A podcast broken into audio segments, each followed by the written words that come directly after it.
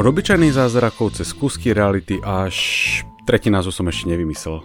Veda nás obklopuje všade okolo nás. Vitajte pri špeciálnej epizóde vedatorského podcastu, kde budem ja sám, Samuel a prečítam vám niečo z knižky Kusky reality, ktorú som vydal už pred takmer dvomi mesiacmi a dlho som si hovoril, že by som k nej mohol nahrať takú krátku ukážku, podobne ako sme mali k obyčajným zázrakom, ktoré som našťastie nemusel načítavať ja.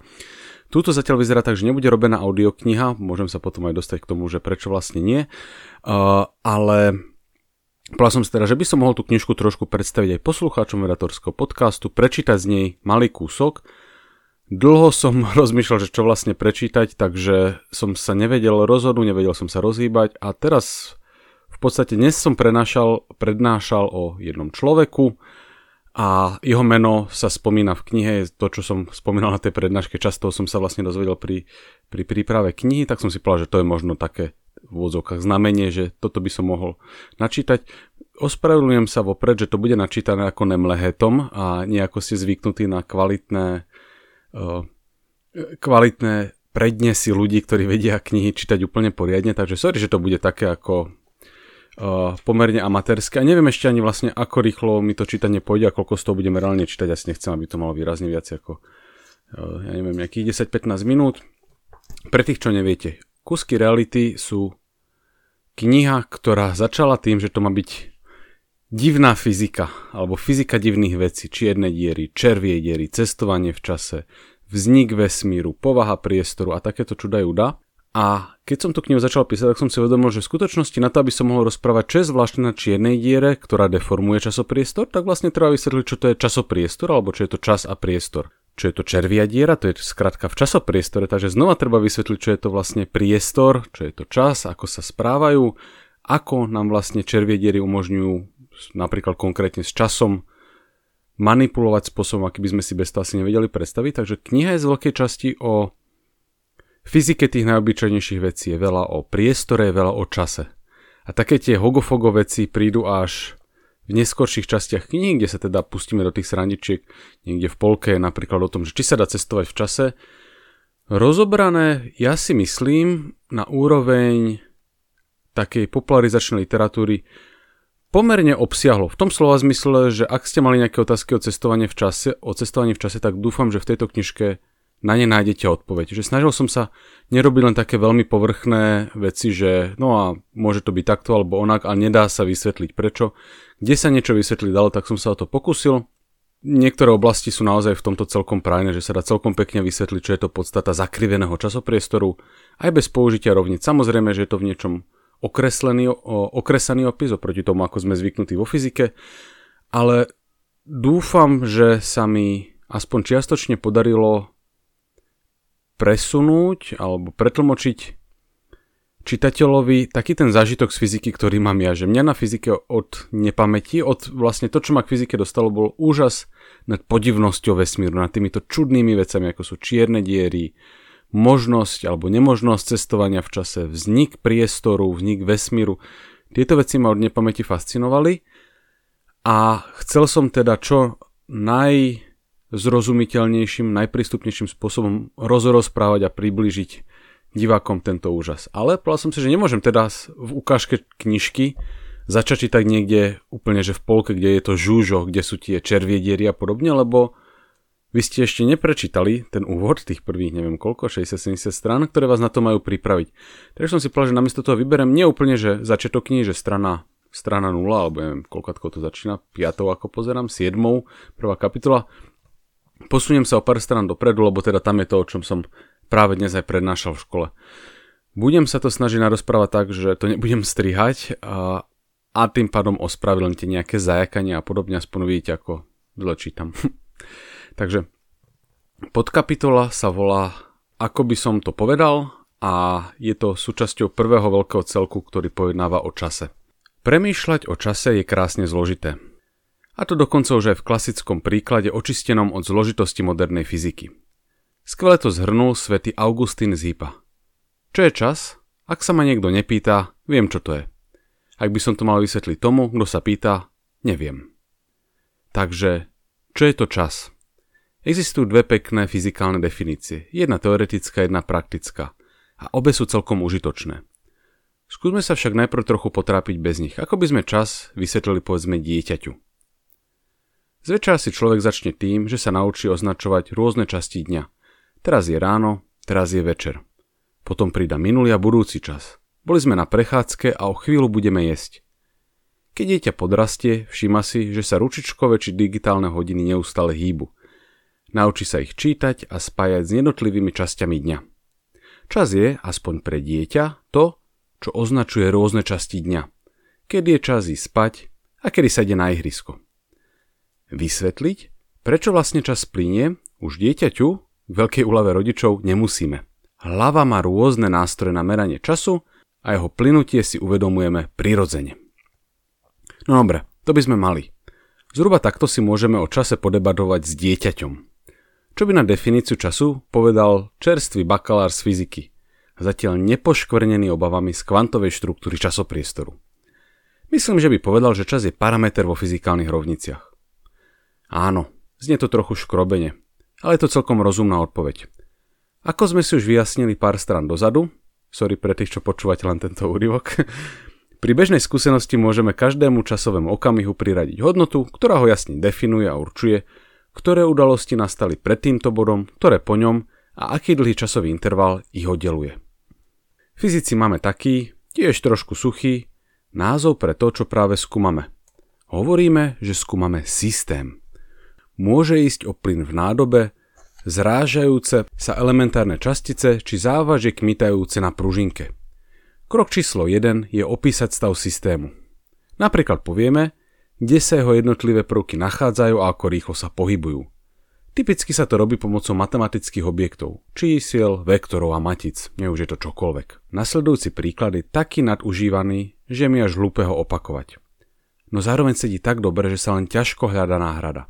Takže, stav systému si môžeme predstaviť ako jednu snímku filmu. A čas označuje poradie jednotlivých snímok. Jedna snímka takého fyzikálneho filmu obsahuje viac, než sme zvyknutí.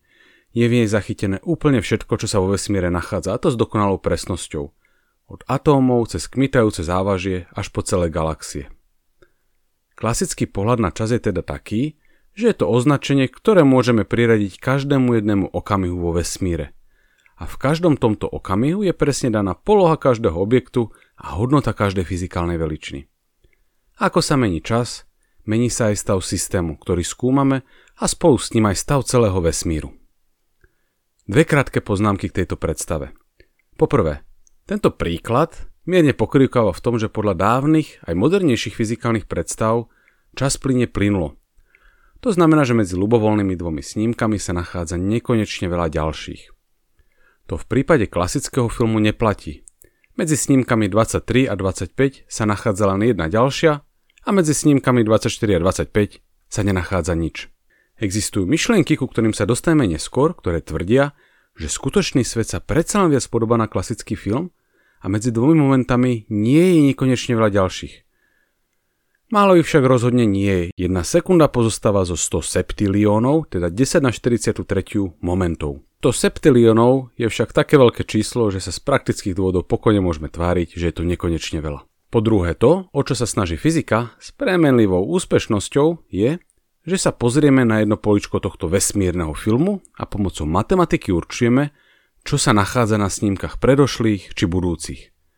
Bez preháňania slúži fyzika na predvídanie budúcnosti a rekonštrukciu minulosti. Ak vieme dostatočne presne opísať stav systému teraz, teda tzv. zadať počiatočné podmienky a vyriešiť dynamické rovnice pre tento systém, vieme určiť, ako bude vyzerať v čase neskôr.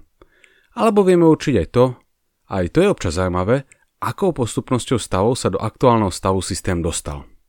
Keď vidíme, ako gula opúšťa hlaven tela, vieme povedať, kam dopadne. A keď vidíme, ako dopadá na Zem, vieme určiť, odkiaľ bola vystrelená. Princípe platí, že ak vidíme a vieme dostatočne presne zmerať ľubovoľnú časť tejto trajektórie, tak vieme určiť, ako sa do tohto bodu dostala a ako z nej bude pokračovať ďalej. Takže podľa jedného široko aplikovateľného pohľadu je čas parameter, ktorý určuje poradie udalosti vo vesmíre. Teda postupnosť stavov systému kde systém je pokojne aj celý vesmír. Z pohľadu fyziky, ktorý nástrojom je matematika, je čas parameter v rovniciach. A keď chcem predvídať, kde sa bude nachádzať delová gula o sekundu, tak vyčíslim riešenie rovníc v príslušnom čase. nebyť škôd, ktoré na tomto jednoduchom obraze napáchala fyzika 20. storočia, tak by bol takýto pohľad na čas pomerne blízko tomu ľudskému, ktorý máme v každodennej skúsenosti. Existuje však aj iná definícia času. Taká jednoduchá, až sa javí ako nič nehovoriaca až tautologická. Za bežných okolností je ekvivalentná tej predošlej, ktorá znela Čas je parameter, ktorý určuje poradie momentov vo vesmíre. Táto má však výhodu, ponúka istý manevrovací priestor, vďaka ktorému zvláda peripetie, ktoré si realita pripravila pre naše predstavy o čase. Dovolte mi však najprv malý kúsok z histórie. Čo robíte, keď sa nudíte? Napríklad, keď sa nudím pri behu, tak počítam, na koľko nádychov prebehnem 1 km. Ľudia zvyknú robiť čeličo. Pozerajú do steny, kreslia si po papieri, ťukajú prstom po stole. Málo kto sa však vedel nudiť tak produktívne ako Galileo Galilei. Keď sedel v kostole a kázeň mu išla jedným uchom a druhým von, začal si všímať kývajúci sa luster. Že sa luster kýve, to nie je nič zvláštne. Zvláštno si Galileo všimol, až keď začal merať, ako rýchlo sa kýve. Samozrejme v tých časoch ešte neexistovali hodinky, ktoré by mohol nosiť pri sebe, a tak si vystačil s vlastným tepom. Niečo na koľko úderov srdca trvá, kým sa luster prekmítne 10 krát. Špeciálne ho zarazil súvis medzi amplitúdou a periódou oscilácie, teda medzi tým, ako veľmi sa luster kýve a ako dlho mu to trvá. Čo bolo na ich súvise prekvapivé? Že žiaden nevidel. Či sa luster pohojdáva len o pár centimetrov, alebo sa vykyvuje o pol metra, pohyb z jedného konca na druhý mu trvá rovnako dlho. To platí v režime tzv. malých kmitov, kým kivadlo nerobí úplne divoké pohyby. Je za tým jednoduchá matematika, 5 krát väčšia dráha a 5 krát vyššia rýchlosť znamená rovnaký celkový čas. Ak zoberiete kivadlo, teda napríklad špagát so závažím na konci, perióda kmitov nebude závisiť od toho, ako veľmi ho rozkývete a ani od hmotnosti závažia. Perióda kmitov, ak sú rozumne malé, závisí len od celkovej dĺžky špagátu. A to bol geniálny objav. Znamenalo to, že ak vie niekto odmerať vzdialenosť 1 metra, vie zmerať aj 1 sekundu. Napríklad, ak sa chcete pochváliť svojmu kamarátovi, na ako dlho zadržíte dých, no máte tu smol, že žijete v stredoveku, existuje jednoduché riešenie. Jednoducho mu s neskrývanou pýchou oznámite, vydržím pod vodou 30 prekmitov kivadla s dĺžkou 2 metre. Určite o nem je úžasom, aj keď možno nie z vášho výkonu. Kivadlo teda dobre funguje ako hodinky. A celkom dobre fungoval aj Galileo Puls, teda typujem, až kým mu ho nerozrušila myšlienka, ktorú objavil. Hodiny sú v našom vesmíre všeličo. Oscilujúce žiarenie z lasera, planéta obiehajúca svoju hviezdu, či točiaca sa okolo vlastnej osy. Oscilujúce kryštály v hodinkách, či vesmírne pulzary. Vesmír je hodiniek plný. Nevšetky sú rovnako kvalitné a nedržia fixnú periódu poriadne. No v princípe za hodinky môžeme považovať vo vesmíre hocičo, čo stabilne vykonáva periodický pohyb. Preto je druhou, a mojou obľúbenou definíciou času, že čas je to, čo merajú hodinky. Odkazuje to na niečo, čo skryte zahrňala už Galileová úvaha, že čas plyne rovnako pre všetky hodinky. Kývajúci sa luster, tlčúce srdce či rotácia Zeme. Každé z týchto hodiniek môžu mať rôzne periódy kmitov, no keď si medzi nimi nájdete prekladový slovník, jedna perióda lustra sú tri údery srdca, tak ich pomer zostáva, aspoň pri kvalitných hodinkách fixný. Keď meriate dĺžku nejakého časového intervalu, napríklad už spomínaný zadržaný dých, tak vlastne počítate koľko periód, teda kmitnutí, pípnutí, otočení či cvaknutí, vašich hodiniek sa do daného intervalu zmestí.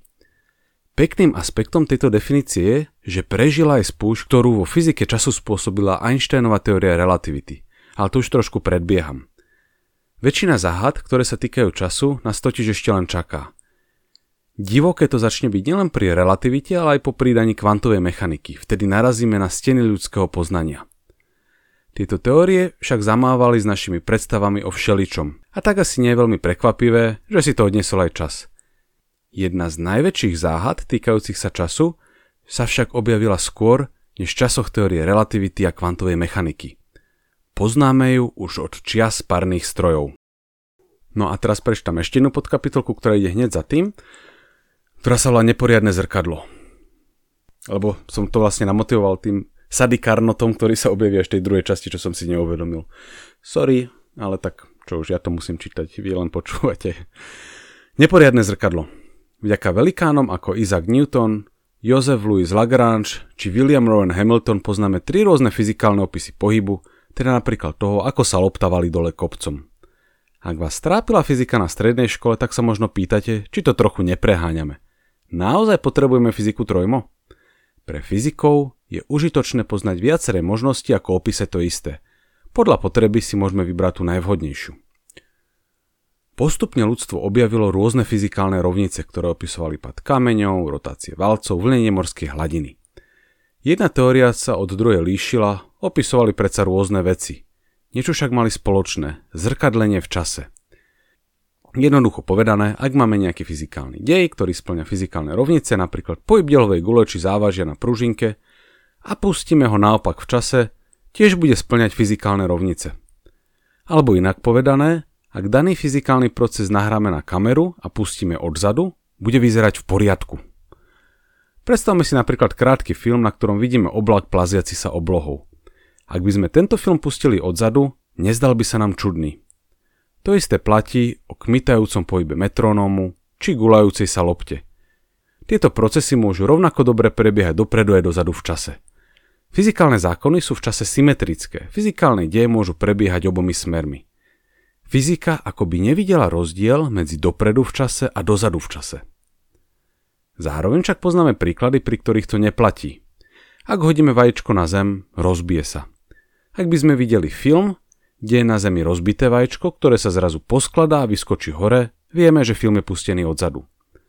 Rovnako by sme to dokázali pri mlieku, ktoré sa odmieša od kávy. Vo fyzike sa objavila veľká otázka. Čo spôsobuje, že niektoré deje sú v čase jednosmerné, keď všetky známe fyzikálne zákony sú obojsmerné? Odpoveď na túto otázku priniesla, ako to vo vede býva, práca mnohých ľudí. Veľké skoky však spravili hlavne dvaja, z ktorých každý bol motivovaný svojim veľkým bojom. Pre Nikola Leonarda Sady Carnota to bol boj za Francúzsko. Pre Ludvika Boltzmana zas boj s tými, ktorí v centre vesmíru nevideli hmotu, ale energiu. Oba tieto spory boli, ako ukázalo 20. storočie, márne. V 19. storočí však viedli k objavu jedného z najhlbších fyzikálnych princípov. Nicolas Leonard Sady Carnot bol, ako napoveda dĺžka jeho mena, člen vplyvnej francúzskej rodiny. Jeho otec, Lazar Carnot, bol významný matematik, inžinier, člen francúzskej revolučnej vlády a mozog francúzskej armády. Jeho mladší brat, Hippolyte Carnot bol politik a otec Marie François Sady Carnota, ktorý bol niekoľko rokov koncom 19. storočia prezidentom Francúzska. Meno Sady Carnot sa tak spája s dvomi významnými ľuďmi. Prekvapivo je ten, ktorý sa stal prezidentom menej známy, aspoň v našej skromnej fyzikálnej komunite. Mimochodom, prezident Sady dostal svoje meno po strýkovi Sadym, ktorý za toto meno dostal na počesť perského básnika. Ako vidíte, trend pomenovávať deti podľa celebrit nie je nejak nový. Čím sa stal strýko Sady taký slávny? Napísal jednu veľmi dobrú knihu. Sady Carnot, ten starší, zabudnime už na prezidenta, bol nadaný a jeho talent vytrčal už od útleho veku. Dostalo sa mu naozaj špičkového vzdelania, vďaka jeho otcovi, ktorý však bol štátnikom v turbulentných politických časoch a tak sa mladému Sadimu hľadal angažmán pomerne ťažko. Kontroloval vojenské opevnenia, kreslil plány, spisoval hlásenia, no ľudia im nevenovali veľa pozornosti. Cítil, že stagnuje a že má naviac. Mal pravdu. V roku 1821 navštívil svojho otca v exile v nemeckom meste Magdeburg. Áno, to je to isté miesto, kde Otto von Girke takmer 200 ročia dozadu objavil vákuum. Magdeburgu sa Sady stretol so svojím otcom a bratom. Táto trojica eminentných francúzov sa vášnivo rozprávala Prekvapivo nie o politike, ale o párnych strojoch. Jeden exemplár dorazil do Magdeburgu len pred niekoľkými rokmi, no chytrí ľudia rýchlo pochopili ho potenciál. Sady ho mrzelo, že Francúzsko v tejto technologickej revolúcii akoby heh, ušiel vlak. Zaostávalo za britským progresom. Párne stroje fungovali v porovnaní s predošlými možnosťami celkom dobre, no ľudia vlastne poriadne nerozumeli prečo a nemali jasno ani v tom, aké sú fyzikálne limity tepelných strojov. Ak pridáte nejaké množstvo paliva, koľko práce vie v ideálnom prípade vykonať. A tak sa Sady vrátil do Paríža s novým poslaním – vypracovať teóriu párnych strojov. V roku 1824, rok po otcovej smrti, publikoval s bratovou pomocou svoje veľké dielo. Úvahy o hybnej sile ohňa a strojov vhodných na vyvinutie tejto sily. Kniha bola napísaná až popularizačným štýlom. Vyhybala sa zložitým rovniciam a matematike. Je až zarážajúce, že v takto zjednodušenom prevedení dokázal Sadi Carnot sformulovať niečo tak objavné. Aby pochopil, aké sú limity tepelných strojov, neskúmal jednotlivé známe dizajny a nesnažil sa z nich vybrať ten najlepší. Zobral to z opačného konca. Navrhol jednoduchú a čo najvšeobecnejšiu abstrakciu tepelného stroja a ukázal, že od neho už nemôže byť žiaden lepší. Jeho výsledky boli bez preháňania revolučné. Zistil, že limitujúcim faktorom nie je konkrétny dizajn alebo to, či používate na rozhýbanie stroja paru alebo niečo iné. Rozhodujúce sú teploty, pri ktorých stroj operuje. Na jeho prácu nadviazali mnohí vedci, napríklad Rudolf Clausius, Emil Klepéron či William Thomson, teda Lord Kelvin. Inšpiráciu našli aj vynálezcovia, pri nich stačí spomenúť jedno meno, ktoré našepka kam to viedlo. Rudolf Diesel. Kniha pomerne prekvapivo spočiatku nevyvolala veľké ohlasy. Aj napriek tomu, že opisuje pracovný cyklus ideálneho stroja, tzv. Carnotov cyklus, o ktorom sa študenti fyziky učia dodnes, mala vplyv hlavne sprostredkovanie cez práce učencov, ktorých inšpirovala. A veru, že inšpirovať vedela. Okrem toho, že pridala paru prebiehajúcej priemyselnej revolúcii, naštartovala jednu z najvýznamnejších oblastí fyziky – termodynamiku.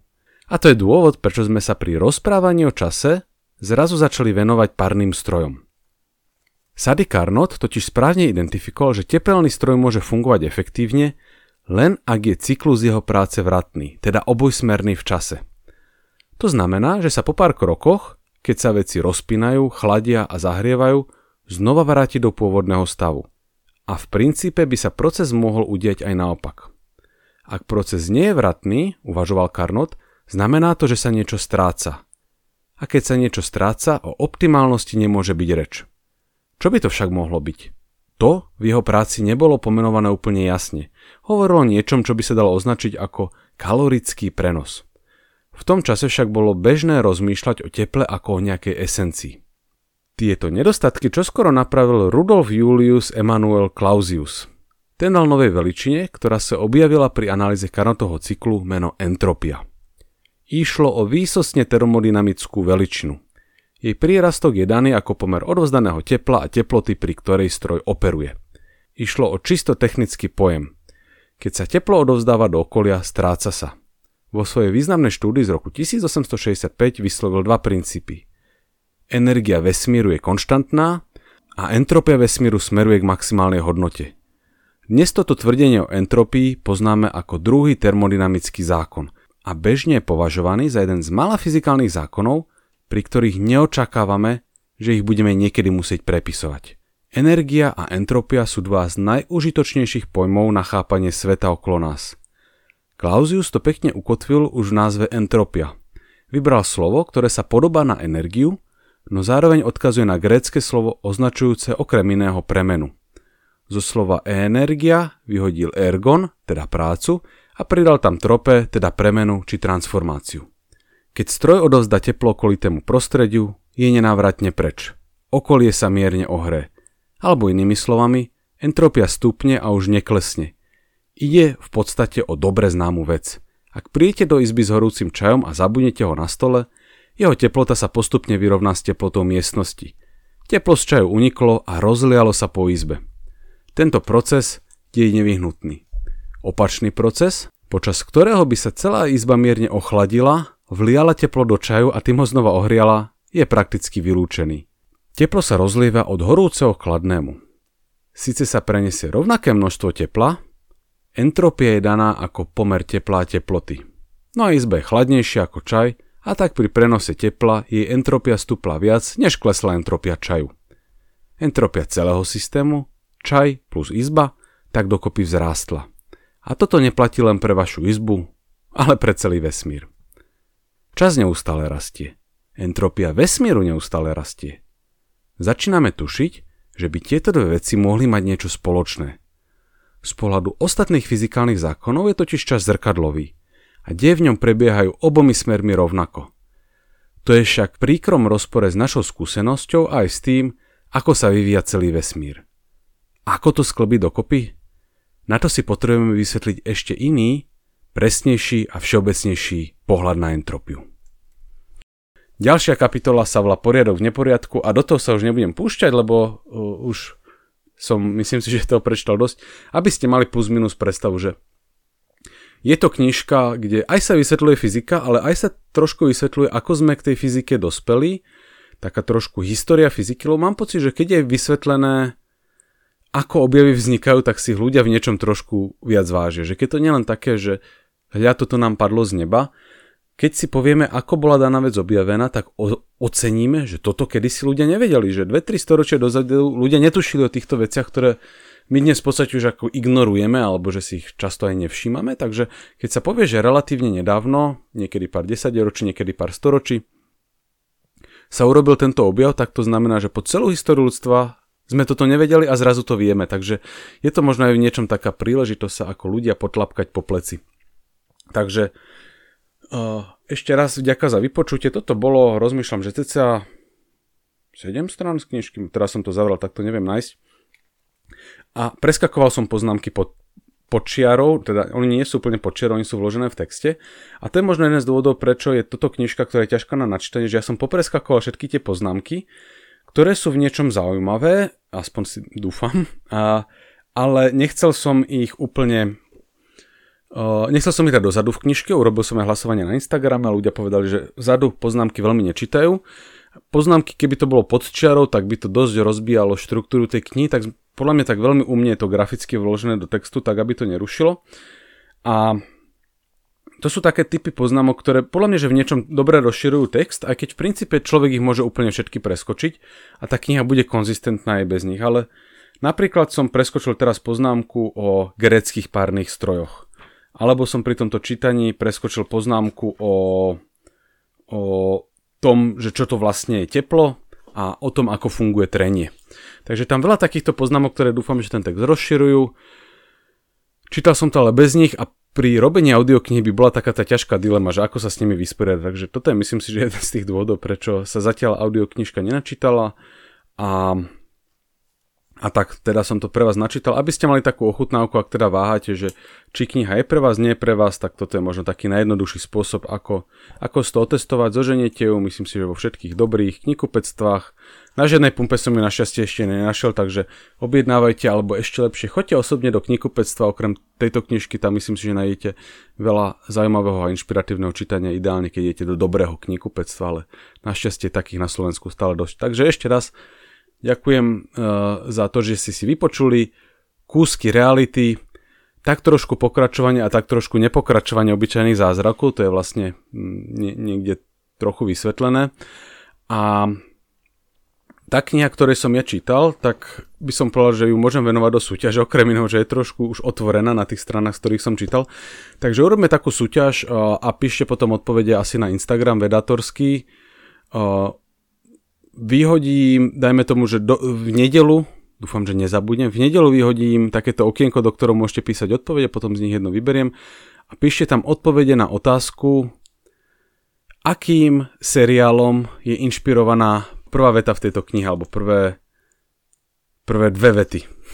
Je to z jedného známeho seriálu, a úvod knihy začína takými dvomi vetami, takže môžete napísať, uh, dám v nedelu to okienko na Instagram, aby ste tam mohli odpovedať, takže myslím si, že si to sníte dovtedy vypočuť.